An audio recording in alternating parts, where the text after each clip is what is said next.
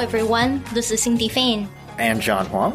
And we have something special and new for you this month. Or someone new, rather.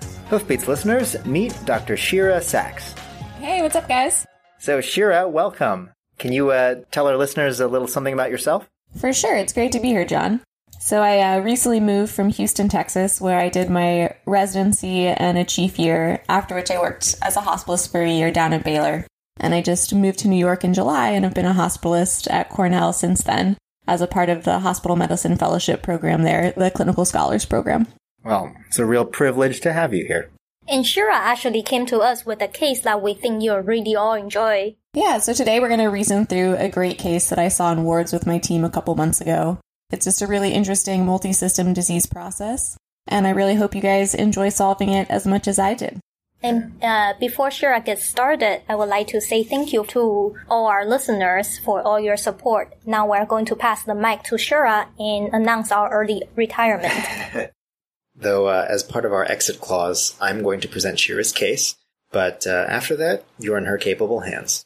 So, Shira's patient is a previously healthy 34 year old man who presents to you with resolved fever and 10 days of headache and myalgias. The story he tells is that 10 days ago, he experienced 24 hours of subjective fever and chills. And subsequently, he develops severe pain in his bilateral lower extremities, particularly his calves, but without any weakness or paresthesias. He also experiences a bifrontal throbbing headache over this time period, but without photophobia, nausea, or vomiting. He feels generally fatigued, with a poor appetite and decreased oral intake, he takes ibuprofen, 600 milligrams every six hours, and gabapentin, 300 milligrams each night, but these don't seem to bring him any relief. Three days after his symptoms begin, he presents to an outside emergency department where he's diagnosed with a urinary tract infection and prescribed doxycycline. But he stops taking this after four days, as his symptoms remain unchanged. Of note, he denies that he had any dysuria, urgency, abdominal pain, or flank pain at the time he received this diagnosis. Two days later, he has an episode of epistaxis while blowing his nose, and he presents the same outside emergency department for further evaluation. And at that point, he's found to have multiple lab abnormalities, which prompts his transfer for further care. In terms of his social history, well, he stays in an apartment in Brooklyn during the week, and he travels to Long Island on the weekends to be with his wife and children. He works as a sanitation worker in New York City. He hasn't traveled outside of New York. He smokes one pack of cigarettes per day and drinks a six pack of beer on the weekends. Based on the history so far, take a few minutes to organize your thoughts, and we'll meet back up after the break.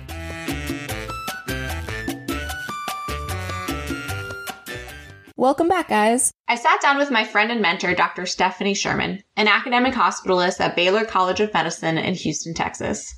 Let's hear her initial approach to the case. Really, in the first bit of the story, we see that we have a healthy young adult who's got an acute febrile illness. And in that host, my first concern immediately was an infectious etiology. Knowing though that there's many other categories that can give an acute febrile illness, I think it is important early on to remain open to autoimmunity, malignancy, and also endocrinopathies or systemic drug reactions. The specific symptoms accompanying his fever, the headaches, myalgias, fatigue, anorexia, really seemed pretty nonspecific at this point, could fit with a lot of different acute viral or bacterial conditions. Okay, so far we have a healthy guy with an acute febrile illness and relatively nonspecific symptoms. Overall, this picture is most concerning for an underlying infection. Dr. Sherman quickly turned to the patient's prior contacts with the healthcare system to provide more rich and really diagnostically useful information. And my general approach when I'm not the first clinician to see someone, and when I have data of what those clinicians thought in their earlier evaluations, is that it's really, honestly, incredibly important to step back and not necessarily use the clinician's er, interpretations of what was going on, but consider really what primary data they collected to make them come to those decisions. Specifically, when he went to the outside ER about a week before getting hospitalized, they diagnosed him with a UTI. This was surprising because we find out he doesn't have any dysuria, any flank pain, any overt hematuria. And so I wondered is what the ER physicians actually saw a UA that had white cells and red blood cells on it. So I think thinking broadly about this positive UA and considering, well, what reasons could there be for there to be cells in his urine besides a standard UTI was an important clue early on in the case. Sterile pyuria, meaning white cells in the urine without a typical positive urine culture, can happen in a lot of different situations. But it also made me think early about processes that could give him white cells in the urine from interstitial nephritis, from allergic triggers, perhaps like the NSAIDs he's taking, uh, autoimmune conditions that may unfold, like sarcoid, or other infections that directly infect the interstitium. CMV, Legionella, leptospirosis fall in those categories. I think Dr. Sherman's approach here is really worth reviewing. Our patients have often seen multiple providers before we meet them, and we need to be keenly aware of when a diagnostic label just doesn't make sense. For instance, when Dr. Sherman hears about the presumptive UTI diagnosis, in the absence of any symptoms, her spidey senses immediately go off, and she starts thinking about other reasons why the patient may have had pyuria. She quickly hones in on a few discrete infections that could both explain the patient's nonspecific symptoms and potentially involve the kidney through interstitial nephritis. This is so important as the failure to set aside an incorrect diagnostic label can lead to the bias of diagnostic momentum, in which we accept a diagnosis without reevaluating the data for ourselves. This only further propagates misdiagnosis and creates delays in care. With repeated exposure to a particular chief complaint or set of symptoms, our sense of when a diagnostic label doesn't fit becomes further refined, as Dr. Sherman exemplified in her interpretation of the patient's prior UTI diagnosis.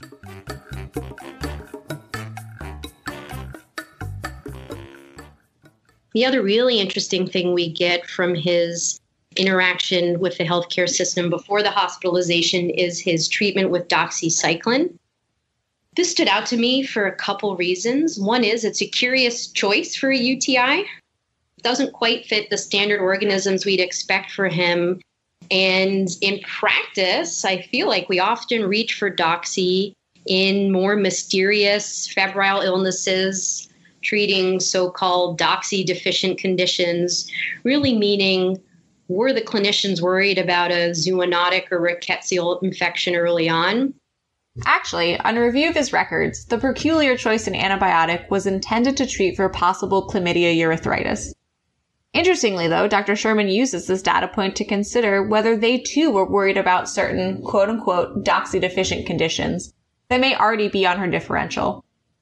Were you considering any particular zoonotic or rickettsial infections? If so, what do you think about his response to an empiric trial of doxy? Let's hear Dr. Sherman's take. The other interesting thing about the doxy is he didn't feel better on it. And when trying to diagnose a case, in a patient who has interacted with other healthcare providers earlier, how they respond to a treatment can give us some helpful diagnostic information. In this case, I wondered did he not feel better because the doxy wasn't appropriate? Or was it not quite strong enough for what he had? I did wonder perhaps the medication itself did help, but his underlying condition flared in the setting of systemic therapy. And the particular thing to watch out for would be the systemic inflammatory response from antibiotics and spirochete induced diseases, the Jarisch Herxheimer reaction. I wonder if he didn't feel net better with the doxy. So his lack of response to the antibiotic, I think, could be interpreted in a lot of different ways.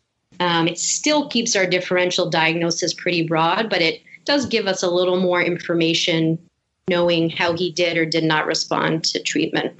Here, Dr. Sherman is using what's called the test of treatment by gauging the patient's response to a trial of doxycycline. In reality, we use the test of treatment all the time. For instance, have you ever started PPIs empirically for symptoms that sounded like GERD? As with any diagnostic test, though, there are important scenarios in which the test of treatment can yield either false positive or false negative results. A false positive can occur if the underlying disease process just spontaneously resolves. False negative results can occur if the treatment dose or duration are inadequate. Ideally, if you were concerned for a doxy deficient condition, you could identify objective parameters to follow over time to help confirm whether you reached the right diagnosis. What do you think happened in this case? What would you monitor in this patient if you decided to start a trial of doxy?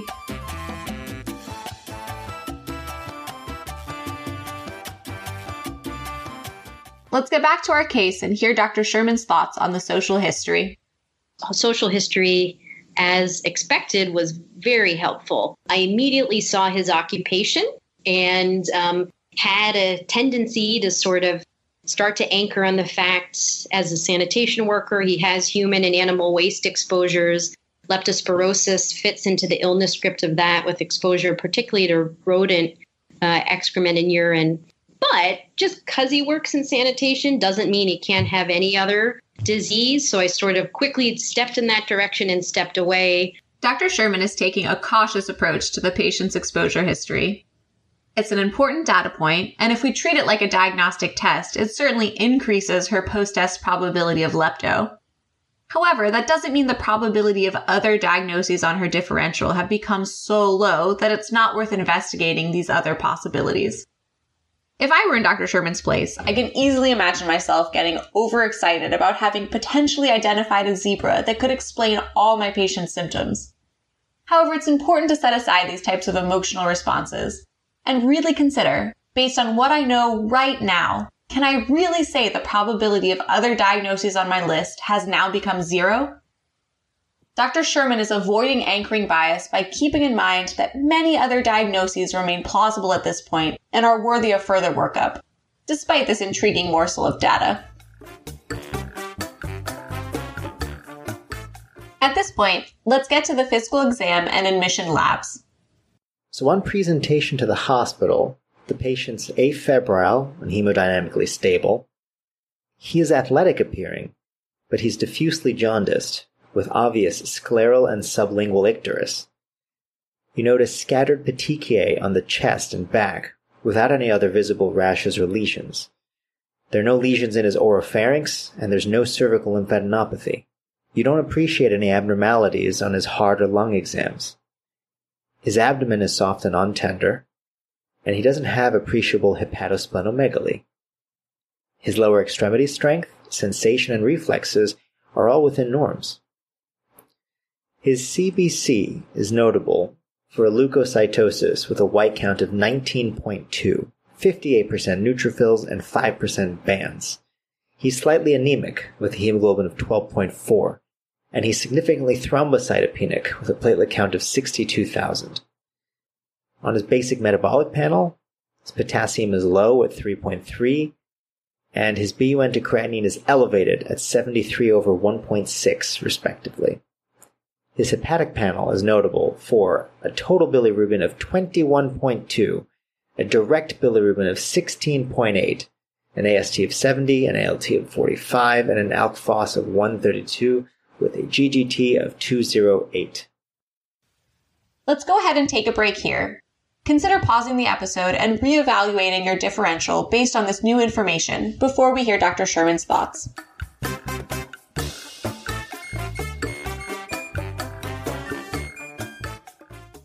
Welcome back, guys. So, just to review, we're trying to solve the case of a 34 year old man who looks like he has an acute febrile multisystem illness.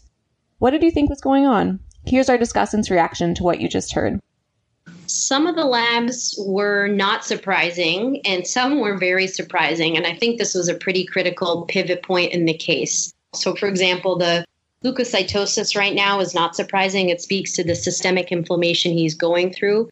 The thrombocytopenia, similarly, could go with the infectious hypothesis if it's from uh, sepsis directly, the infection itself affecting the bone marrow, or a consumptive process like DIC or a thrombotic microangiopathy. The kidney injury, um, in some ways, isn't surprising given some of the hits that he's taken the ibuprofen around the clock, the limited oral intake, but again, we do have a presumed pyuric UA from the prior hospital stay. So more intrinsic renal injuries are possible as well to his pre-renal state. Finally, though, the liver biochemical tests were really the twist and the big surprise. Um, when encountering liver tests in general, I stick to the approach of categorizing the pattern of the abnormality first and then building the differential for those abnormalities from there. So, out of a hepatocellular versus cholestatic versus infiltrative pattern, which would be mostly AST ALT elevations versus mostly billion alk phos elevations versus mostly an isolated alk phos, respectively. He just has a very clear cholestatic pattern driven by his hyperbilirubinemia with associated alk as well. The key approach here will be later on with diagnostics, figuring out is this from biliary obstruction, either within or outside the liver, or is there more of a cholestatic liver injury itself? But this was very surprising and I think makes us kind of go back to that original list and broaden things and consider infections that really have more of a direct liver effect as well. In thinking about the patient's labs, Dr. Sherman is applying her diagnostic schema for abnormal LFTs. Diagnostic schemas are cognitive tools that provide a scaffold from which to break down more complex clinical problems. For instance, when you heard thrombocytopenia, did you immediately start subcategorizing diagnoses by decreased production, increased destruction, and sequestration? That's an example of a commonly used diagnostic schema you've likely heard in the past. Why is this useful? Well, it allows you to retrieve from memory well organized lists of potential diagnoses to consider. They're also handy as a tool for thinking out loud to teach your clinical reasoning to others. We all start to develop diagnostic schemas early in training and refine them over time with repeated exposure to similar clinical scenarios. Here, Dr. Sherman is quickly able to focus in on a cholestatic pattern leading her to consider obstructive pathologies versus processes that cause direct injury to the bile ducts. All right, team, pause here and refine your problem representation before we hear Dr. Sherman's version.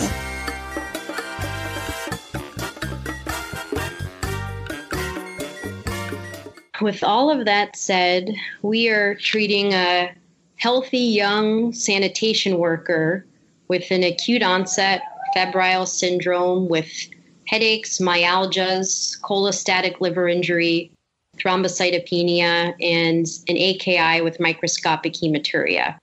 So, really, a, a multi organ inflammatory state in which the clinical scenario still seems most compelling and most pressing to look for infection. And I would go back to the infection category being broken down even more thoroughly by bacteria, viral, etc., and sort of force myself at this point to commit to what organisms I'm most worried about. What do you think of Dr. Sherman's problem representation? How did it compare to what you came up with?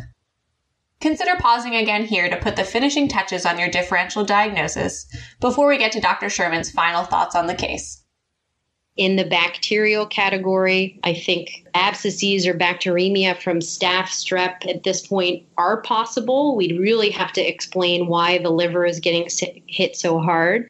But then, as well as gram negative infections with severe sepsis, Salmonella potentially could be an explanation as well, although the billies are probably a little too high to be explained by pure systemic sepsis alone. I still do worry about actual involvement of the liver. You know, I think viral hepatitis, my illness script really includes much more dramatic hepatocellular AST, ALT elevations, but I'd want to keep those on the table given how much hepatobiliary injury there is.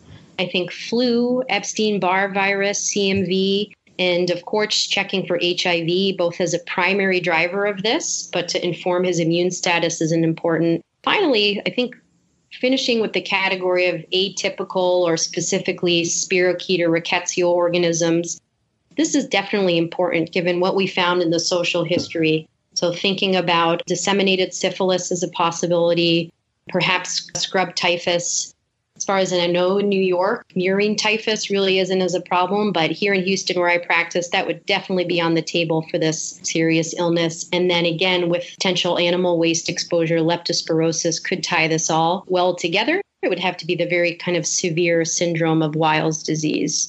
Non infectious, again, is still on there. The endocrinopathies could be possible very severe thyrotoxicosis, adrenal insufficiency. And then in the autoimmune categories, I want to tie the hepatobiliary disease in well. So thinking about an unexpected presentation of sclerosing cholangitis, autoimmune hepatitis. But again, the time course, the fact that AST and ALT aren't that high just don't fit very well. I really like how Dr. Sherman organized her differential. She had honed in on infection early, but broke down discrete diagnoses further by bacterial, viral, and atypical infectious categories. Finally, she made sure to include non-infectious processes as well that could still be at play here. Instead of just listing off discrete diagnoses, subcategorizing by microbiological class allowed her to be very systematic and comprehensive in how she approached the case. Consider pausing and writing down what additional workup you would order at this point before we reveal what happened next.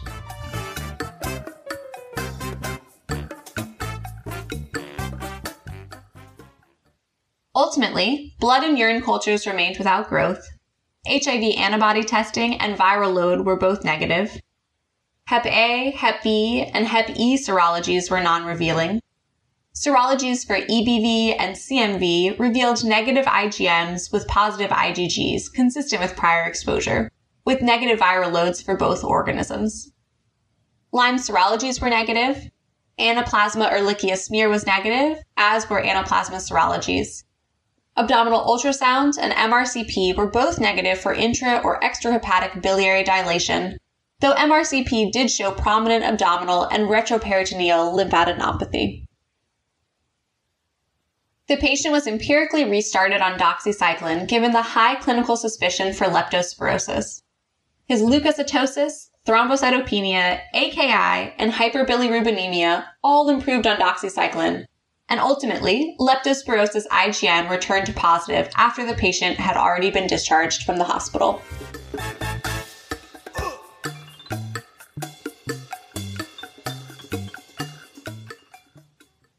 When I saw this patient for the first time, my problem representation included a previously healthy young man who worked in sanitation with resolved fever, presenting with headache and myalgias, and prominent lab abnormalities, including leukocytosis, thrombocytopenia, AKI, and profound hyperbilirubinemia. I was considering anaplasma ehrlichia, EBV, CMV, and rickettsial infections. But what really didn't fit for me was the extremely high T-bili, which just didn't match with my illness scripts for these diagnoses. Lepto was just not on my radar, but I had a feeling there was something that I was missing. After a few hours of independent reading, I walked next door to run the case by some colleagues who brought up the possibility of leptospirosis. Notably, I later learned lepto actually migrates between hepatocytes, detaching intercellular junctions and disrupting bile canaliculi, which can cause the degree of hyperbilirubinemia that was seen in this case. I asked Dr. Sherman how she deals with similar diagnostic dilemmas. And honestly, there's that's the fun of medicine is we just we won't see things a lot of the time. Weil syndrome in particular, I'll say I've never seen it. Maybe our rats are cleaner here in Houston. Actually, this is something I have seen presented as conferences as kind of a, just a diagnostic challenge. So that's how I, I think getting exposure, even when you don't see cases clinically, it's just listening to cases, talking with colleagues, and reading. But back to the reality of being in the moment, feeling like you're missing something, I think sort of zooming out and coming up with the most kind of condensed problem lists possible, and then just using the resources you have to see what hits come up for those combinations. I think Dr. Sherman's on the right track. In performing a cognitive autopsy to better understand how my own cognitive errors played a role in the case, I should have reached out for help earlier. I think as clinicians, we can feel all this pressure to have the answers in every clinical scenario. This is just unrealistic given the complexity of medical care that we face today. Our colleagues are an amazing resource that in this case led me to the ultimate diagnosis. I also probably underutilized the simple Google search. In preparing for this episode, I entered my problem representation in Dr. Google, and lo and behold, leptospirosis is the first thing that comes up. So for me, letting go of the expectation that I can figure it all out myself and utilizing the ample resources around me were some important takeaways.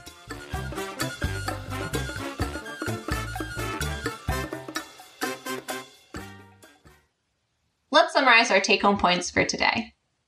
When working up a patient who has had prior contact with the healthcare system, be attuned to when diagnostic labels don't fit and require reevaluation to avoid the bias of diagnostic momentum.